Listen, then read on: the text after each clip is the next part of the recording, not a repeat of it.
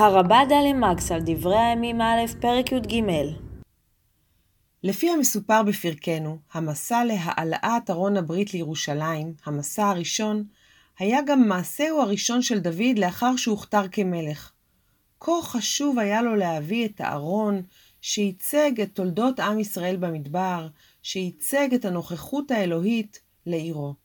לעומת זאת, בספר שמואל מתואר המסע מאוחר הרבה יותר, לאחר תיאור של אירועים רבים הקשורים בדוד ובעירו. בנוסף, עמל מחבר דברי הימים להראות שהמסע נערך בהסכמה רחבה של העם, ותוך התייעצות עם מנהיגיו ושריו.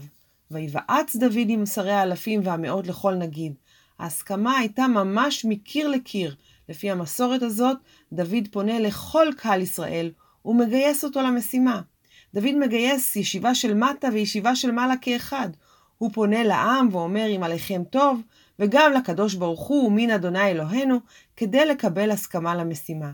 ואז הוא קורא לנוכחים לקבץ את כל העם, נפרצה, נשלחה על אחינו הנשארים בכל ארצות ישראל.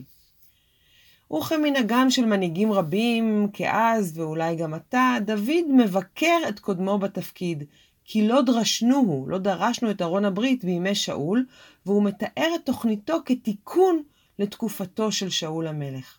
הציבור נענה בחיוב, ויאמרו כל הקהל לעשות כן, כי ישר הדבר בעיני כל העם. ודוד, דוד ניגש למשימה. דברי הימים מתארים אם כן מיזם נפלא שנעשה בהסכמה גורפת וכללית. אלא שמבין החרקים מציצה לה אולי ביקורת, מודעת או בלתי מודעת, על דוד.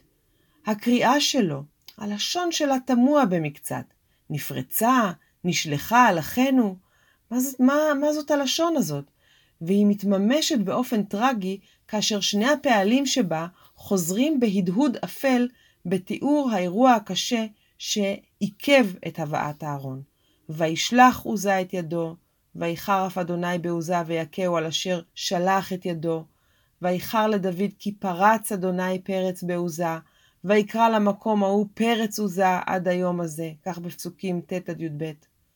ואולי בחזרה הזאת על, הפר... על הפעלים נפרצה, נשלחה, שבקריאה של דוד, והחזרה שלהם בקלקול שעיכב את הבאת ארון הברית לירושלים, יש משום הזמנה לנו, הקוראים והקוראות, לחשיבה ביקורתית על המיזם הזה של דוד. ואולי, אולי גם לביקורת כללית יותר, על המלך ועל דרכיו.